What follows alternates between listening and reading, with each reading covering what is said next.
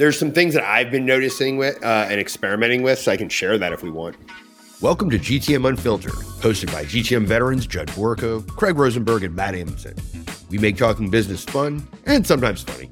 That's because we're always unscripted, unfiltered, and unlike anything else out there. Get ready. Hey guys, good to see y'all again. Uh, this time, uh, Matt and I come to you with glasses, and Craig does not have them. It's it's a sad state of being.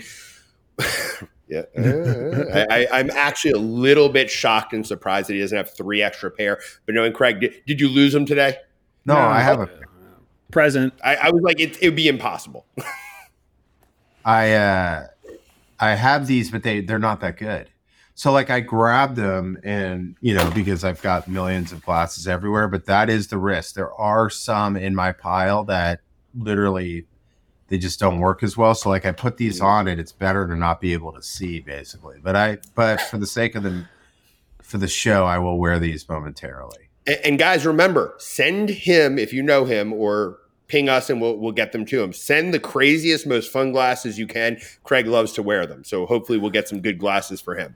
Uh, with that, we got some great stuff to talk about today, guys. We're going to do a little bit of fun stuff, but also some some things that we're, we're, we, we're going to discuss is UPS and them sacking their CMO, as well as LinkedIn and Reach uh, and, and what's going on there. And then we might have some other fun tidbits for you. But I like to lead off with something fun. So for me, guys, it is January.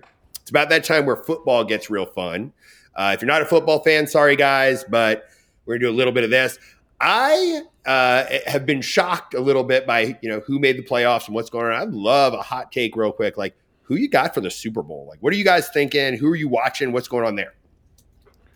Two odds on favorites right now for the Super Bowl are the 49ers and the Ravens, which essentially means that that, that will not be the matchup. Uh, in terms of who I think of the two will actually get there, I think, um, and I'm I'm I live in the Bay Area, but I'm not like a diehard San Francisco 49ers fan. I just don't see them not making the Super Bowl, uh, and I could definitely see something falling apart for the Ravens. Um, they have, you know, they have like a little bit of a rotating door at uh, at running back, and as we all know, this uh, this time of year things get real cold and if you don't have a strong running game you know things things can be a challenge although they they have the fastest quarterback probably ever so so they get by with that but but we'll, we'll see i think what's actually really interesting in football is like the the last 24 hours of the like football as a whole new, news cycle has been wild uh, when you consider the fact that Nick Saban has uh, announced his retirement, uh, uh a retirement that seemingly nobody really saw coming. Uh, one uh, that was announced in the midst of him literally recruiting coaches to come and join his staff. So I find that fascinating, and I'm interested to to dig into that a little bit more. And then the end of a 24 year or 17 year, I guess, Carroll. run for well uh, Pete Carroll no, for not, sure, but I was thinking Belichick. Pete Carroll from the top of the headers to the back. Yeah. So, I mean, Belichick and Saban are sort of like the, you know, arguably the greatest college and NFL head coaches uh, of all time. Uh, within less than 24 hours, are both out. Uh, and so it'll be interesting to see the way the coaching carousel responds to that. So that I, I, I guess Super Bowl, it's a little early for me to start thinking about, uh, but I am like very curious to see you know what this does to the overall landscape of college football because whomever ends up taking the role at Alabama, like first of all, God bless you for taking for for Nick Saban. Good luck. Uh, secondarily. Uh, what does that mean if, say, Dabo Swinney leaves Clemson to come to Alabama? Who then becomes the next head coach at Clemson? Who then becomes the head coach of the school that was vacated to to take the the Clemson role? It's going to kick off a very very massive uh, carousel there. So so to me, that's that's the thing that's fascinating. Is it like the actually the more interesting sort of question is um, with that too is like, is it better? to take the job at the school with the most resource, like an embarrassment of riches, like Alabama, but you follow Saban, which that is like a recipe for. You can't. How do you even six national title or what is it, six national titles in twelve years or something crazy like yeah. that? You can't match that. So is that actually a good job? You know, like the Patriots What if Jim Harbaugh took it? Yeah, Craig and I talked about that yesterday. They're definitely going to back up the truck for somebody big. I think Harbaugh is going to end up in the NFL. My prediction would be that he's the next head coach of the Chargers. But uh, Craig, that is the right question to ask. Like, do people want that? There's such massive shoes to fill, and if you just do okay, that is the one of the you know five or six schools in college football where that is not enough. You actually have to win a national championship every year. That is the standard that they that they've created there. Yeah. It's way better in my opinion. Like the Patriots right now are down. So yeah. like yes, you're Belichick, but you have time. Yeah. And picks uh, and draft I, picks. Yeah, I mean it's just, you know, so it's like uh when you it's even you know like and the reason i bring it up i mean there is not as many sort of highly visible ways you can uh, do that in the business world, except the guy uh, Sculley following uh, Steve Jobs was a disaster. We do, you know, there is we do see a bit of that uh, in the business world, particularly when you follow an iconic mm-hmm. leader. Yeah, and um, even though things at the time when they pushed Jobs out were broken, uh, which would mean like that would be opportunity. That was a tough follow. Yeah, I mean, I, I, you know, for me, it's like I'm a builder. I prefer things to be a little bit raw um, when I start. That that's sort of my rule. I wouldn't. I don't. I don't want a job where even if I got paid a lot, my uh, my upside was to keep the train rolling the same way, right? Which is like uh, it's fine. Like the more likely outcome is that you can't, even if you do pretty good, you can't match what that previous person did. That's pretty. That's a tough. That's a tough task. Yeah, and they're gonna. Agreed to to your point too, you come in at the top, even if you do win, they're gonna have an asterisk, right? Is did you do it? Did he build the team before you? Uh, how much of it was what Saban did before you walked in the door? Because I could see that as well. You know, I mean, to this day, it, it's very like think presidential, uh, you know, stuff. It's it's you come as oh he did it before, right? People say that all the time. It was what they did before you got there, and I can mm-hmm. see that being a big conversational component of it too. Like even if they do really well, you give them credit. Yeah, um, yeah. You won with his recruits. You won with the stadium, the facilities that he fundraised to build. All that stuff is is is the real challenge. Um, so yeah, it's. I mean I guess I'll put it this way. If I had my opportunity, I would much rather jump into the job that gets vacated by the person who takes the Alabama role than the Alabama role itself. That that's just that's me. Yep. Yeah. And, and let me just throw this, this one out because we did start on NFL. We have the two returning champions or, or you know Super Bowl teams that nobody's talking about. Any thoughts? I don't even know who they were. Who were they? Eagles and Chiefs.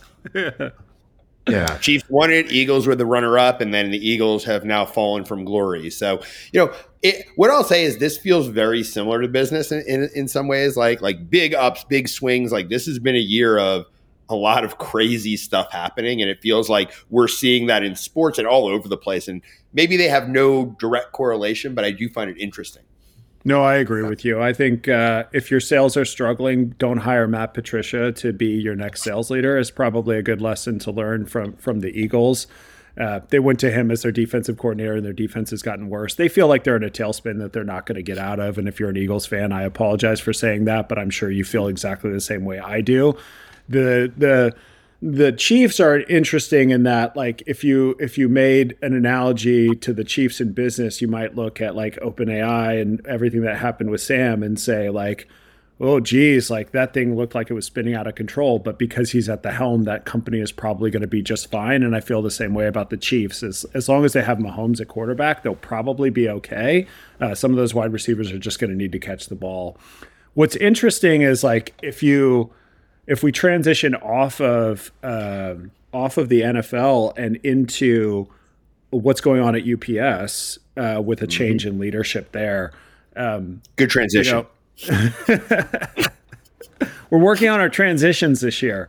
Um, it's interesting to see that they are replacing a CMO with somebody you know existing on their team, but like sort of, I think they're just kind of calling it something differently.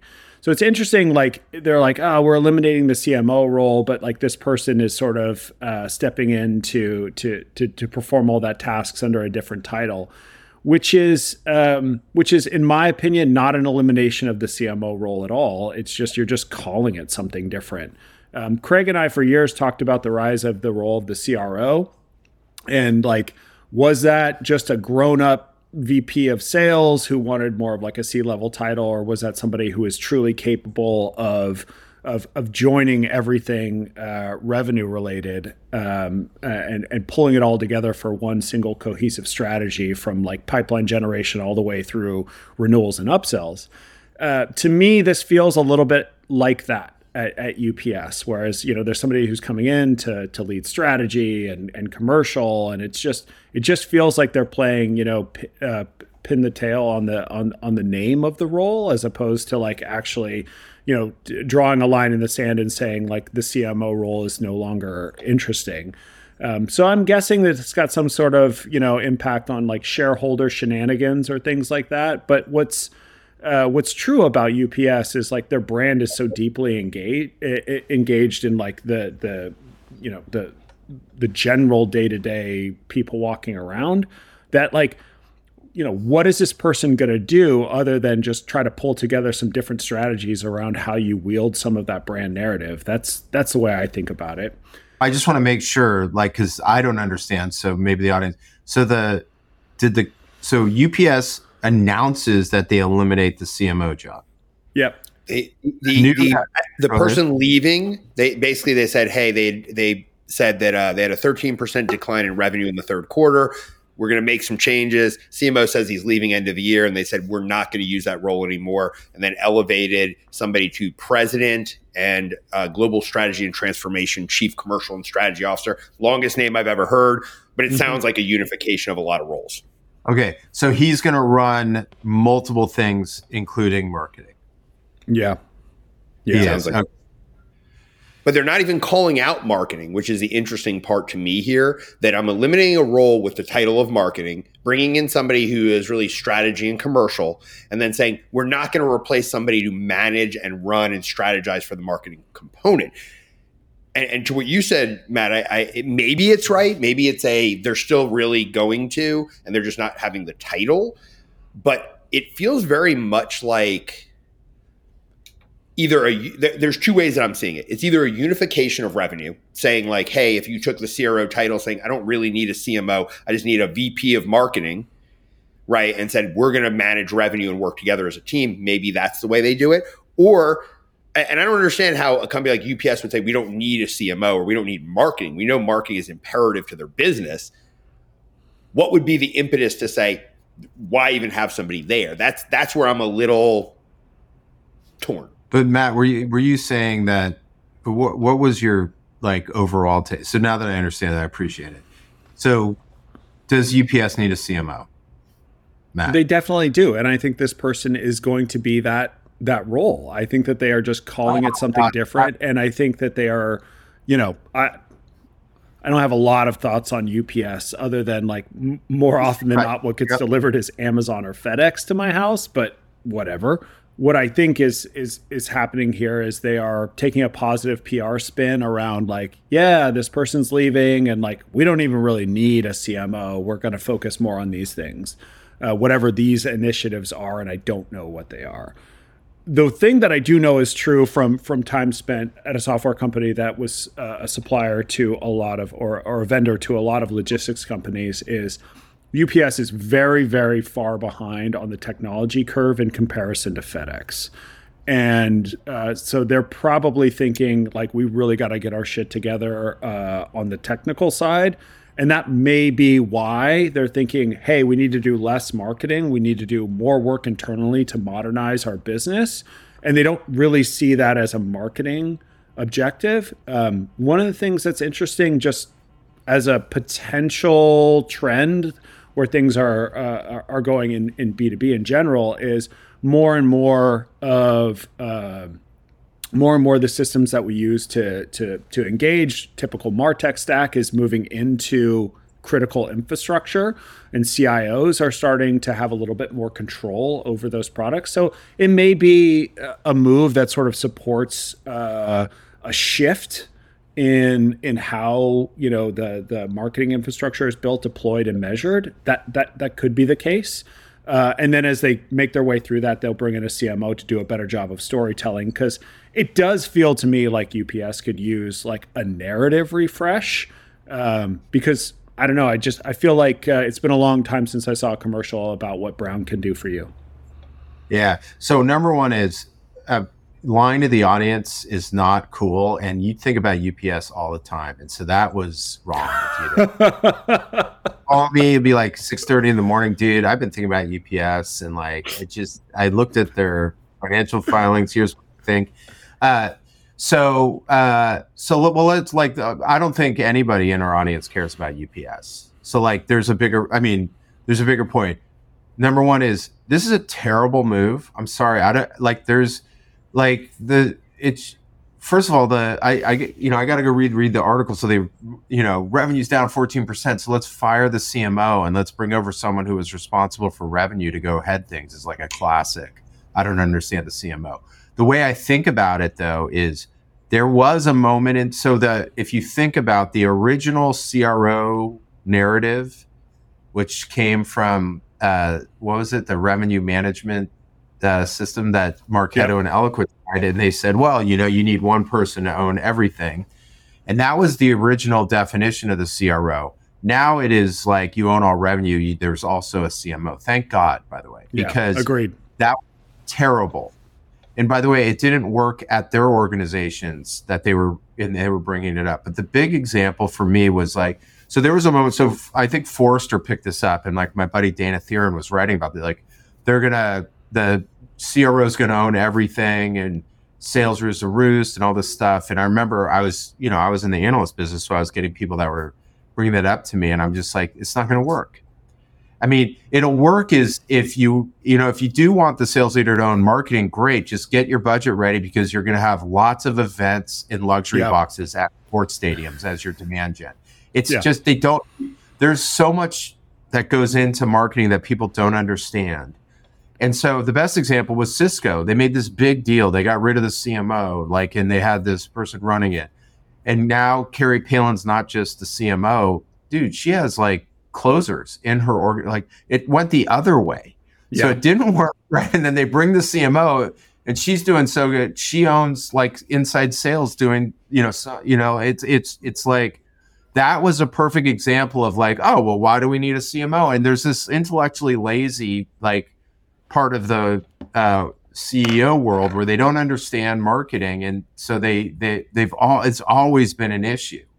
And like, uh, but the truth is, it doesn't work. And especially now when brand positioning is like part of it's clear that it's part of winning. Because there was a moment in time where you, the sort of CRO thing sort of came to life where we were so demand centric that you could make a living with moderately good brand, uh, yeah. but just by getting, you know, just getting so many leads, you know, like the volume lead thing where it became really demand gen centric, so it made sense. But now, if you take most of our audiences in tech, uh, it's hugely competitive, hugely crowded, and in order to be successful, you're going to need traditional CMO uh, activities, right? So, like we've seen this before. They try it. UPS will like you said it at the end, Matt. You said, well, they need a new storytelling refresh. Well, it's not going to come from someone who doesn't hasn't done 30 years or more. I'm sorry, like they it's like it's it you need the CMO and if you're and I'll just go back one second on UPS, one of your favorite companies of all time, one that you track yeah. and constantly, um, is uh, they'll they'll have a CM. I mean, you this will it won't crater them, but if they're falling now in mindshare, this is not going to help, right? No. And and unfortunately, so but like so, I've had this question now where people have brought it back, like should I have one person own uh, sales and marketing? And to me, the answer is no, and no, and then no. And it, it just it's because we don't understand what the CMO is doing, and like unification, so to speak, um, comes with friction. That friction can be good, yeah. If if there's a leader at the top, which is the CEO. And like, so you have, you do have silos, you do have functions, but like they have to work together in the unification area. But that doesn't mean they have to be in the same group. And that that's just like RevOps is another example where it's like the original like terrible thesis on RevOps was that you know they should own all ops. It was just a like I remember when I first I, there was a, guy I was working with on a piece year you know a couple of years ago. I won't say where uh, because honestly, like I just don't want him to figure out I'm talking about him. Although I I kind of do. It's he's like well it's an it's an efficiency thing. You know, you bring all the opera, and it's like I uh, I was working with one of the big Fortune uh, five tech companies, and they tried to merge together. Every they took that sort of RevOps thing as everyone in one ops, and it just like the shadow operations just went wild, right? Yeah, and it's like the yeah. same thing. Like groups, like the marketing department is the marketing department, and they are sure there's ton, plenty of CMOs that aren't doing great stuff, but a lot of them are, and you don't understand it and like they have to make their own decisions on the marketing automation they have to make their own decisions on um, these things and they have to lead in the branding department so like just this whole idea when they when judd sent out the ups article somebody talking about it, i'm like oh i can't wait because it's terrible it's terrible it's a bad idea it never works you can't find you you go someone i hope reads this and comes back to me here it worked and guess what it'll be one i love that maybe five. All right, fine. You got five, but not widespread, man. Like it just doesn't work.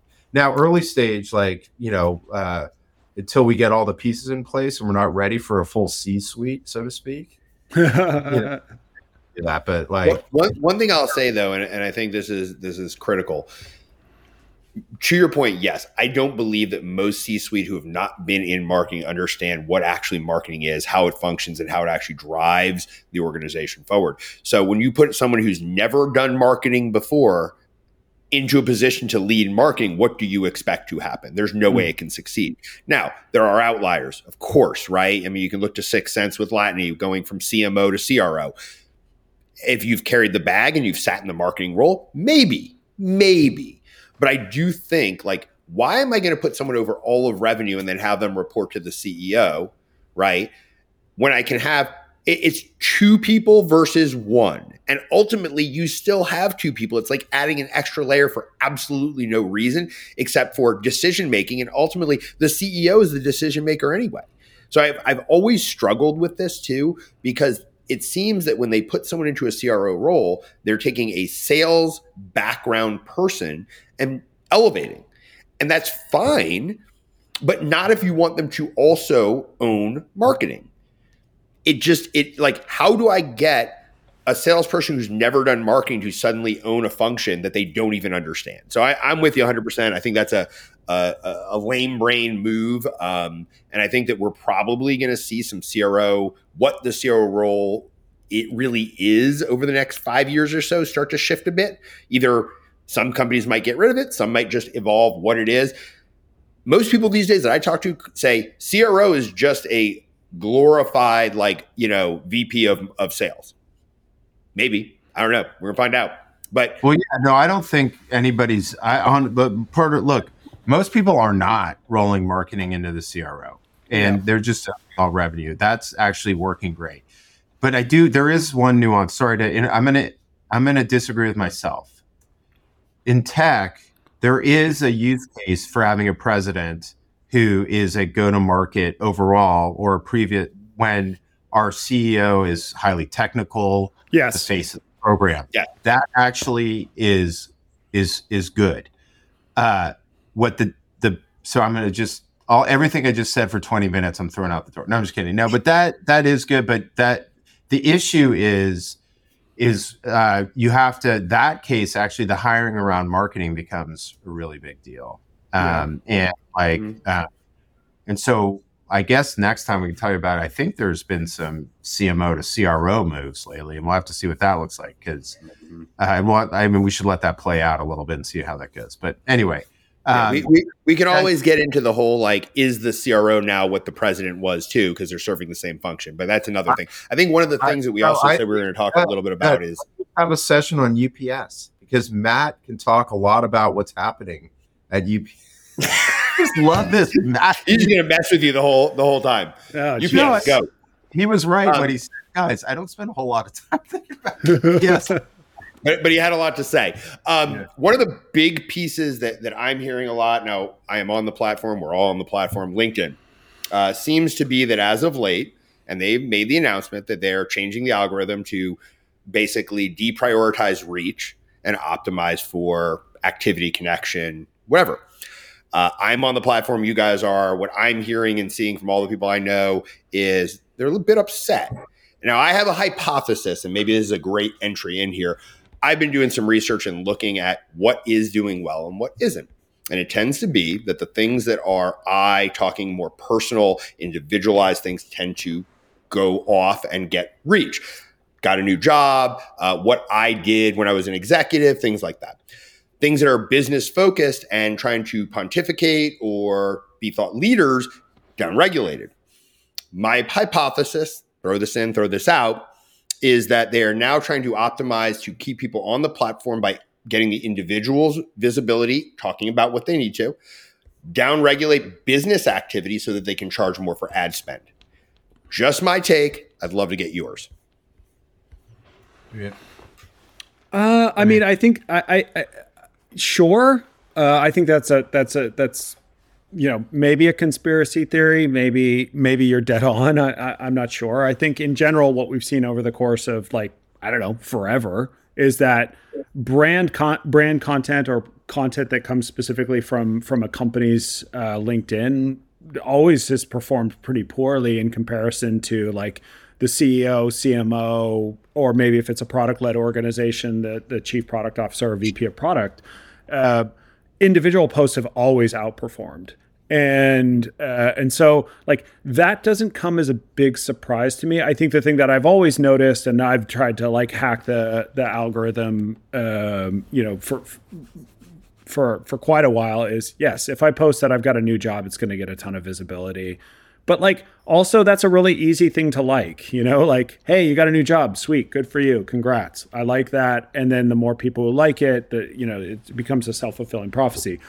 I think uh when it comes to advertising i'm not sure that there's a lot of people that would tell you linkedin advertising isn't good uh, or maybe or, or, or, that they don't employ it as a part of you know any number of, of go-to-market strategies be it abm or volume based uh, so so so maybe, but I do think uh, there have been a ton of success stories of people who who create you know their their brands just off of the the sort of organic reach of uh, of LinkedIn. And if LinkedIn is uh, on, uh, to your thesis, like uh, trying to to down downgrade that so that people spend more in advertising, I think that's a massive mistake by LinkedIn because. Um, I, I don't go on LinkedIn to be advertised to.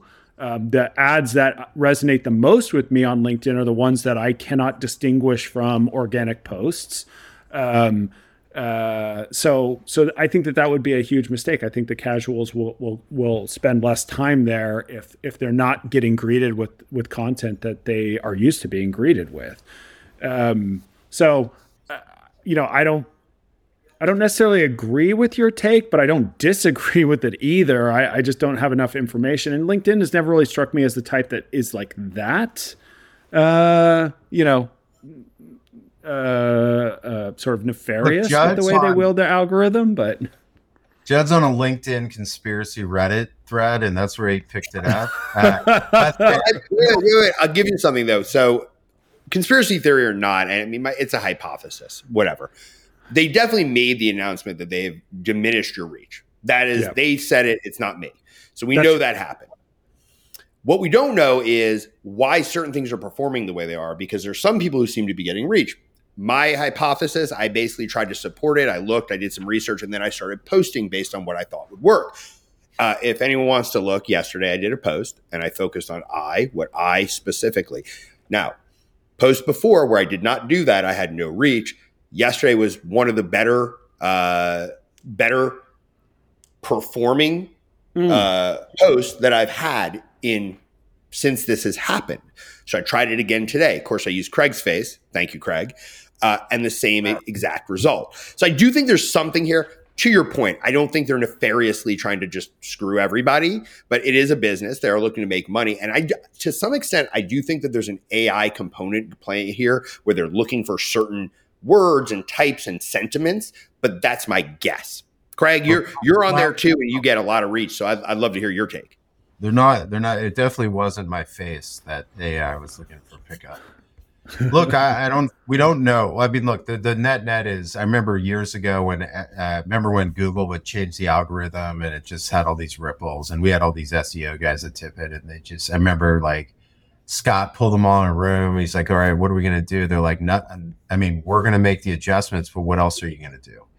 And that's the thing on LinkedIn. Like, it is the only place really working for organic. I mean, Jon Miller is like, he's basically starting his company just like Scott by going on LinkedIn and writing uh, deep posts. Now, the the two things I want to mention. One is, you know, when we talk to Scott and you look at it, he's like, you don't know. You have to just. That's why he went to posting every day, because he's like the ones I really think are going to hit don't, and he's like, I just don't. You just got to keep going. And he's like, if I get one out of the five during the week, then that's a win. And he had some take off. They got picked up and he got a million views and all that kind of stuff. So I, I think I actually I think both things can be true. You know what I mean? Like there's there's we're all just trying to figure out the algorithm there.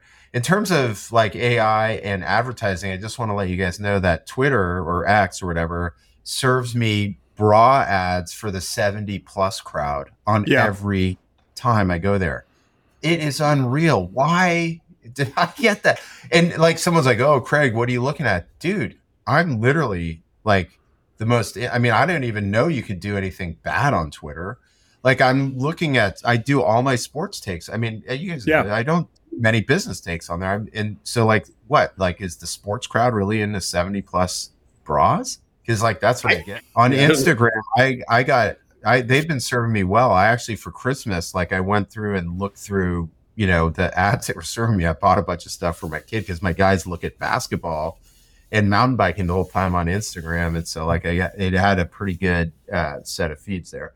But look, I, I, would just say this. I think the main message is we're still learning, but uh, your CEO and founder or whoever has to be on LinkedIn. I mean, freaking Snoop Dogg's on LinkedIn. Like you, you, you, and what you have to do is what Matt said is you have to unlock storylines that people care about, and in some cases you shouldn't care about reach. Like I, you know, I was I'm working with a CEO on LinkedIn Strides. Like if you get five people, you know, is a highly targeted that you care about that saw it, they wouldn't read it if you sent them an email. Yeah, agreed. Uh, agreed. I think the I think the other thing that's true is like there it, the more specific you get and the more you're talking about either the category you serve, the less engagement you're going to get because it's niche. It's not widespread. We all know the post that we could put out right now that would get the most engagement possible We could have a conversation about what marketing automation system is best what sales engagement system is best is it the end of the you know sales development rep uh, you know should sales and marketing all unify under a cro you could post stuff like that you get a ton of traction on it if you wanted to but is that serving you and your business probably not so the yeah. more in the weeds you are about the category that you occupy the way less traction that you're going to get especially initially, you're going to have to build that audience over time, just like any other audience that you want to market to. You know what we should do, Matt? It per that point, I think this will go hugely viral. UPS or FedEx, uh, which one do you choose and why? And we'll we'll do a brand study off it. What do you think of that one? well, Find out what brand can do for you. That is the last guy. Yes, it's just so funny, and like, and now I've just I can't the thing that everyone needs to know is you think I'm teasing him, but I'm actually it, it, can't get out of my head that Matt was like, I'm not exactly a follower of UPS. I'm just sitting there going, I'm gonna update my LinkedIn UPS? skills.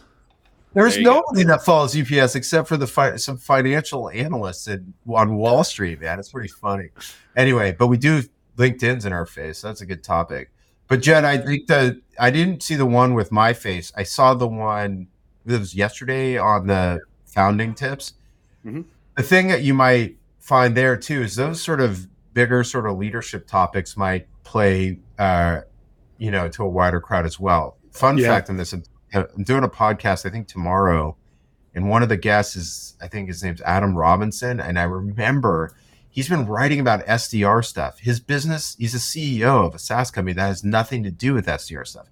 And like uh, Brandon Short uh, called, it was like, "Hey man, why why do you keep writing about SDR?" He's like, "Cause it gets tons of reach on LinkedIn, Yeah. man. Yeah. He figured it out, you know. So it's like, oh my god, it's funny. Eh, Well, hey, when people think of social as you know a true funnel, like hey, that's top of funnel, man. You want to get awareness? There we go.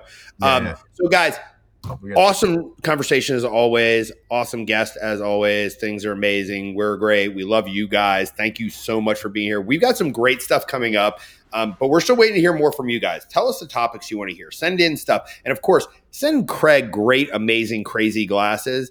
Uh, Craig would be happy to wear them. He loves to show them off. And with that, thank you guys for always for joining us. We love you all, and uh, we'll see you on the next episode.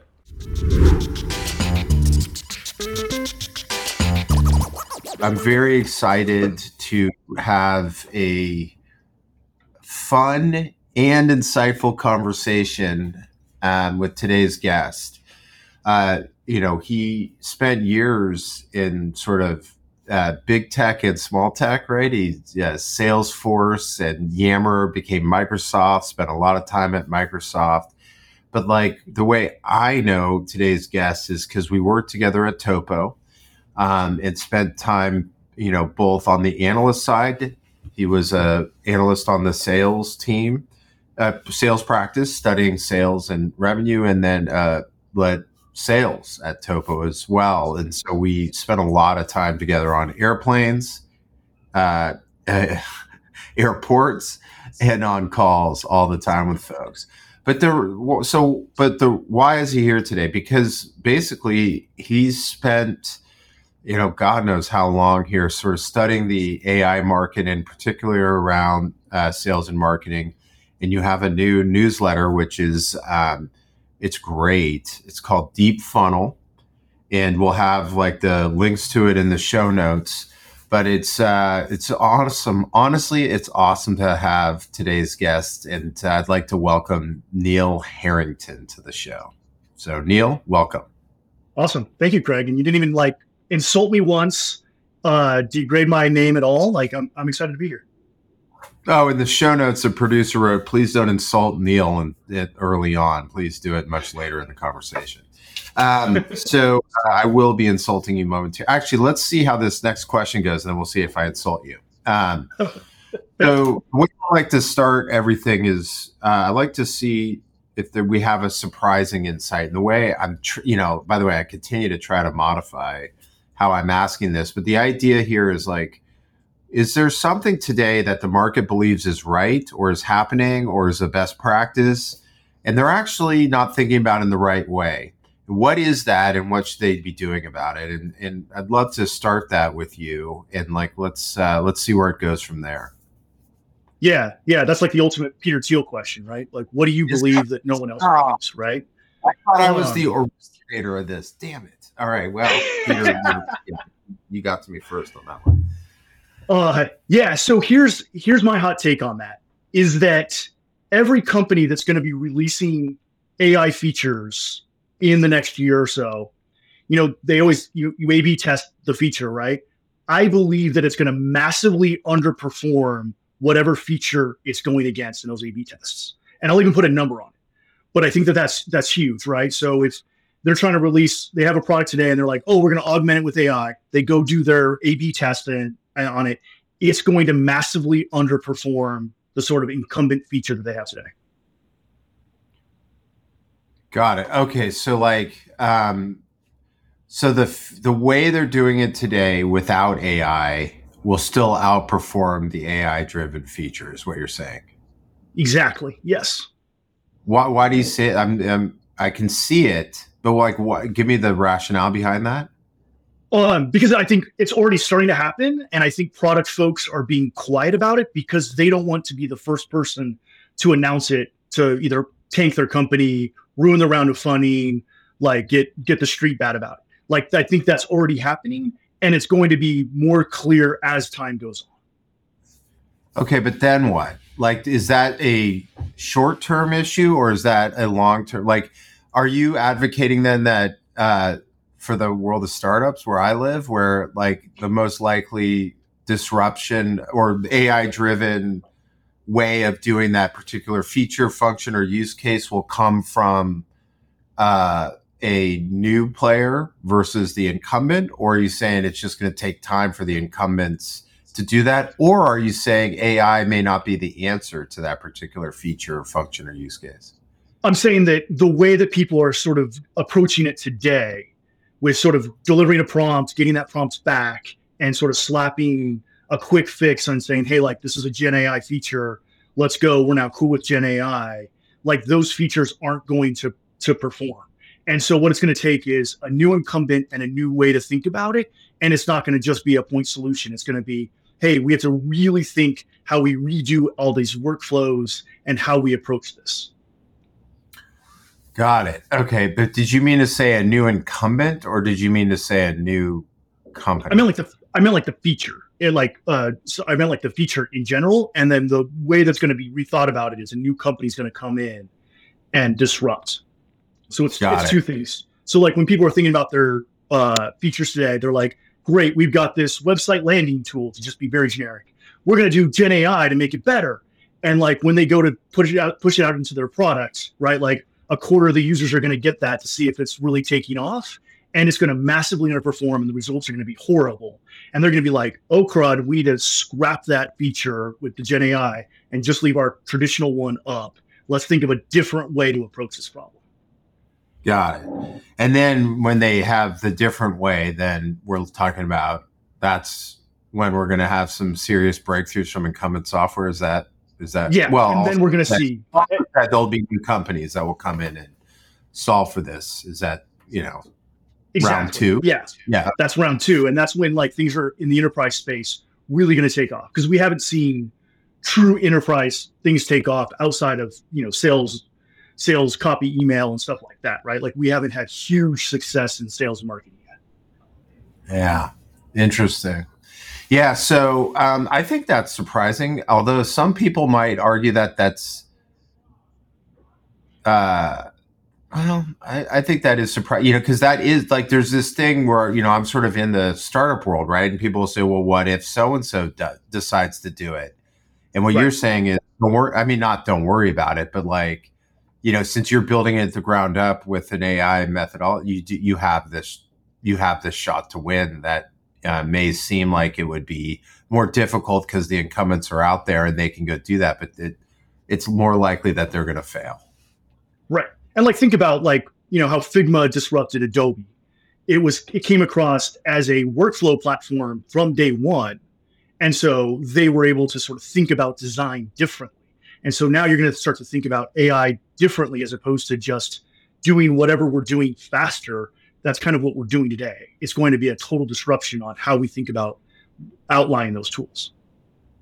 Oh, that's cool. All right, that was a good start, but I think actually it had, you know, a lot of times when I ask this question, it's got a ton of uh, different sort of routes, but I actually think that's nice and tidy. I think that makes sense. So I'm going to ask you something else. So one of the things about your newsletter that I like is it's pretty simple, right? You typically have what three articles or things that you've sort of found or discovered in your research during the week. Um, and so let's take that same sort of methodology, but let me ask you in general about AI and like, you know, what are three big things that we should know or be thinking about in the world of AI? And uh, I don't know. Well, actually, I'm just going to leave it there. Let me see how you go with this, and let's get there. And, and no, I haven't. I still we're like eight minutes in. I still haven't made fun of you. I that's got to be a record, honestly. well, yeah, I, I, I made a uh, New Year's resolution that 2024 I'm going to break records on myself. This could be one of them. Normally, yeah. just when, for the I'll make fun of Neil 30 seconds in, or I'll just call him and start making fun of him, and then I'll be like, "Oh, okay, well, thanks. Is there anything else you want to talk about?" Um, so this will be good. Maybe maybe it'll come in in the close. But anyway, all right. So back to the, um, you know, what what, uh, what what would you how would you answer that? Yeah, number one, this is going to be the year of the vertical. So like we already had vertical SaaS sort of take off, but this is going to be the year of the vertical AI companies. So up until now, there's been no vertical uh, uh, AI companies really take off. I can think of maybe one, and that's Harvey in the legal arena. but we the ones that have really taken off have all been horizontal apps, right? Obviously, uh, uh, companies like Regie or Copy or Jasper, those were all very sort of uh, horizontal driven. This is the year that we're going to actually start to see vertical AI take off. And do you for vertical? If you're, are you defining that from an industry lens, or could that be functional? Could that be, or how, how are you thinking about it? Yeah, I was definitely thinking it from like an industry lens, right? Uh, okay. you know, right. Procore is the darling of vertical SaaS, right? Everybody wants to be the next Procore, and still doing very well today. But like now, you're going to start to see AI companies go disrupt like medical billing, insurance, like all these other small things or not small. Got I mean, not niche, niche, niche. Yeah. So like, so basically, we saw this. This is crazy. I swear I had something similar to this conversation earlier, which was we saw incredible, really great, frankly. Some of the most impactful disruption was in vertical SaaS, right? Because it totally. forced, it, you know, everyone else. I'm like, because it forces the vendor to understand the market. You know, oftentimes we go in and we, we're like, no, you have to understand your buyer when you go mm-hmm. horizontal, you know that you, you're looking at roles. I mean, maybe types of companies, but like in vertical SaaS, you had to like dig deep and understand your market and who you're selling to. So we already saw a disruption here, which was to move them off spreadsheets and file cabinets. and now what you're saying is there will be a new wave of vertical disruption, and that will be one of the more successful applications of AI. Yeah, because uh, and the and the biggest thing is think of like workflows, right? like if you're a medical billing, and I don't know why I'm harping on this, but it was sort of the best best example. It's like medical billing. You have all these words and codes that are hard to sort of sift through, but being able to sort of build a customized workflow through AI and through Gen AI of understanding what the next processes are or building dynamic processes as it goes, that's going to be huge. Because typically today, you've got thousands of consultants sort of sitting in the back office, like creating workflows or creating different things but with Gen AI, that sort of all gets eliminated or can be eliminated, and you can start to see, you know, really, really great breakthroughs on that. Okay. So that's one. All right. What's number two? All right. Uh, number two is we've been talking about it for a minimum of a decade. Amundson will probably rip on me and say he's been talking about it for 20 years. Uh, but he's we're finally he's already he's already going after it. I uh, alerted him so he was well prepared to make fun of you. So anyway, go, go ahead. uh, uh, website personalization, but I think this is the year that it actually starts to take off, and it and it makes complete sense, right? Like where did all of this sort of uh, Gen AI stuff start? Right, it started with YouTube recommending your next video that you wanted to see on Facebook on what the next post was to get your aggregate minutes up. And like if you go to a website today, it still says, "Oh, here's a bunch of you know by role, and here's a bunch of blog posts that you don't care about," and it doesn't serve you anything that you actually care about. Or if you click on something, there's no real good suggested next item of what the next in your feed needs to be. People are spending thousands of hours on TikTok because it, it's figured out so well what the next thing you need to watch is, and YouTube and all these consumer apps. And when we go to a business website today, it just still presents a bland looking website and some bland uh, uh, content, and it doesn't like move me anywhere if I look on a certain piece of content. Hmm. Okay, I like that one. That's definitely good for the go to market unfiltered audience. Is there? I mean, uh, is there anybody you feel like is on their way to doing well with that now, or is this an anticipation of like a a perfect storm of like putting you know AI in play in the marketing side? Yeah, I think it's I think it's a perfect storm. Like there's been vendors that have always popped up and they've sort of promised this, but I don't think it was real. But whenever I talk to my marketing friends, my demand gen friends, I'm like, what's on your top three list for this year? They're like, I'm trying to think, like, my boss wants to do website personalization. We think that that's going to help drive top of funnel and, and drive better sales leads. And so that's what I'm thinking about this year. And they and I said exactly what you asked me, like, well, what's the vendor? And they're like, yeah, we don't we don't have a vendor. We're trying to scrape together three or four tools, and it's not working.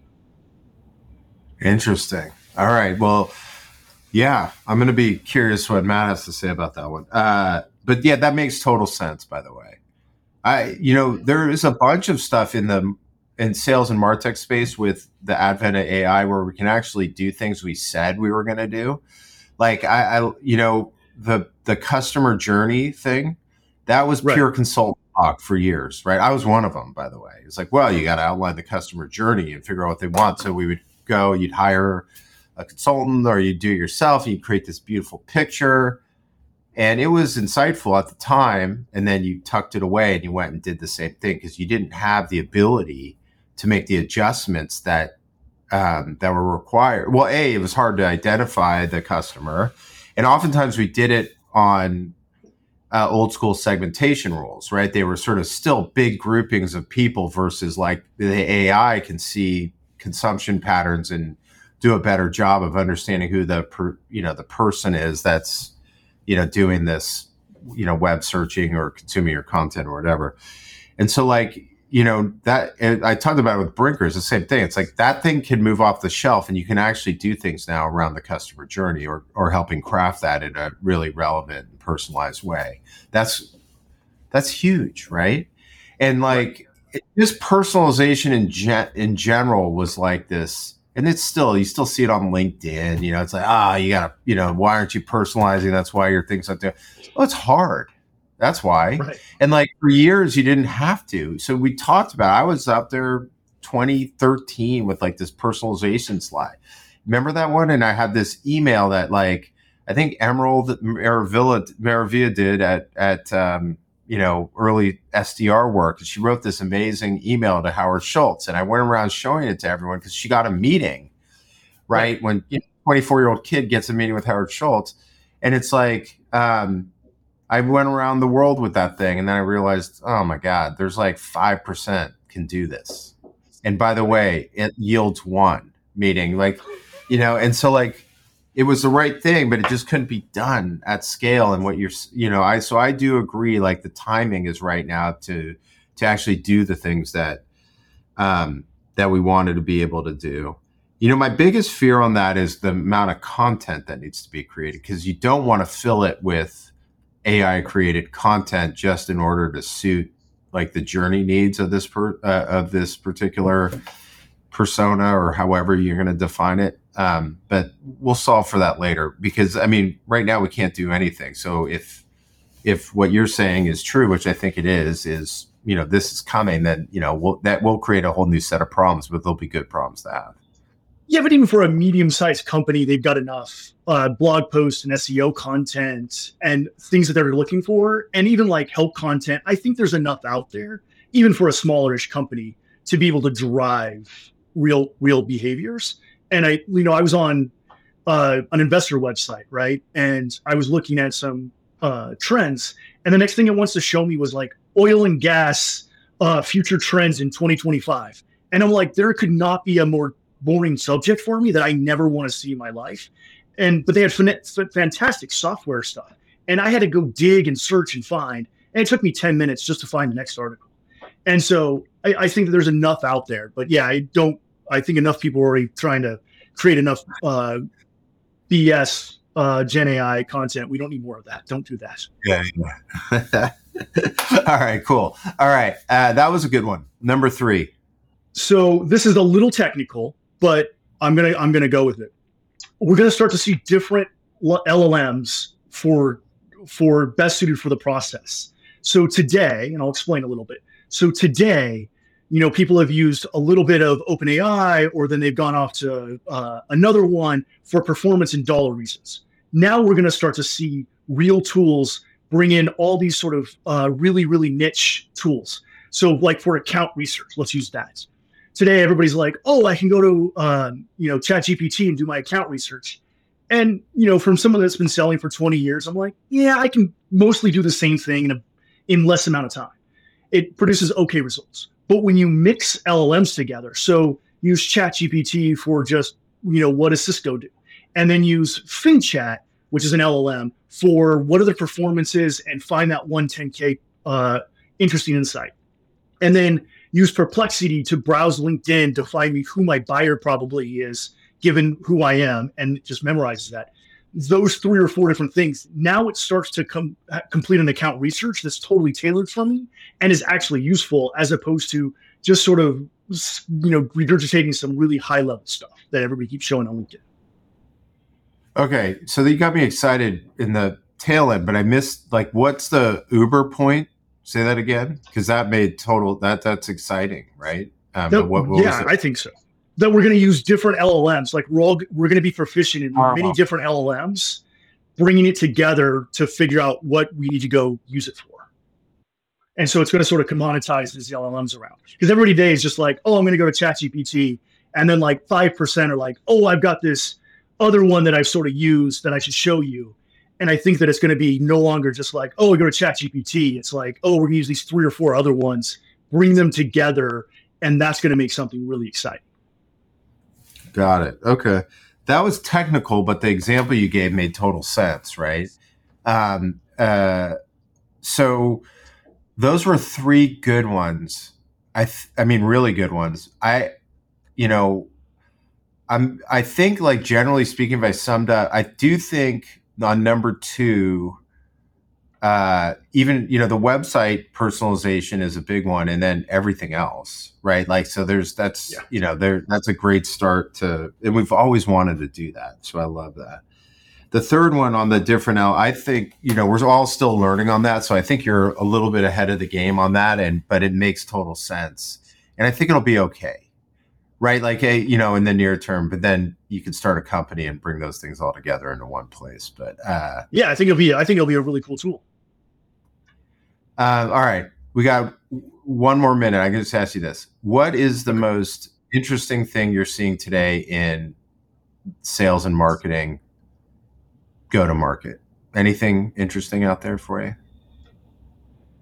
Yeah, it's really it's it's a little niche um, but like using uh, so ChatGPT just released its marketplace. The marketplace is eh, leaves some to be desired. So did the App Store, you know, 15 years ago. Uh, but companies are releasing a fine-tuned ChatGPT model to sort of be a product led to suck you back into their real tool. So you can go there and find like a sales and marketing say, hey, I need a landing page, and one will pop up and it'll it'll say, hey, here's a landing page oh, by the way, you know, this is built by this company. You should go see the rest of our. So I think that's a really interesting, unique way of of sort of advertising. Dude, that's great. So I mean, you just go to the uh, where, where do you go to do what you just it, said? Yeah, it's the ChatGPT marketplace, and they've got thousands of different little niche ones. They've got one for wine lovers. They've got you know one for whatever dog lovers, and you can ask about your dog. And they've got one. They've got ones for sales and marketing and one of them, I was like trying to build a landing page. So I went to this one and it was building a land. It was like, hey, build me a landing page. I work for this company and I'm trying to sell to this company. Build me a like personalized landing page. And it built me a landing page and it was like, oh, by the way, you know, we have a whole suite of marketing services. You should come, you should check out our company. That's awesome, man. I love that. By the way, as we go on chat gpt in the last episode matt i was so excited because i looked something up on chat gpt and he's like well that's great because it's 2024 it's good to meet someone who still hasn't used it. And uh, it's a total so actually look at that. At the end of this the only insult is on me by a guy who's not in the interview. So so there you go. That is a record. Um, all right dude that was awesome. Thank you so much. I'd love to as you sort of uh, in your research on what's happening out there, we'll we'll bring you back on, and you guys you can give us updates. And you know, the Deep Funnel newsletter is awesome, so you people can pick up the. You know, I think I would describe Deep Funnel as like you're out there doing the research, and when you find good things that you like, you just put them in there, and so we get to see some of the cool stuff that you're finding. So I love that. Yeah, I built I built it for like an audience of one, selfishly, right? Like I'm curious about go to market. I love go to market. I love sales and marketing, and I'm doing this stuff anyway. So I just kind of keep collecting it on my on my computer. And then at the end of the week, I'm, I'm sort of just summarizing everything that I, I learned that week. And so then I, I started publishing it and thankfully, you know, lots of people have subscribed. So it's been, it's been fun. Awesome. All right, bro. Thank you. And we'll, we'll see you again. Thank- Thanks for tuning in to GTM Unfiltered. To hear our innovative insights and strategies, visit gtmunfiltered.com. Be sure to subscribe and leave us a review on your favorite podcast platform. Until next time.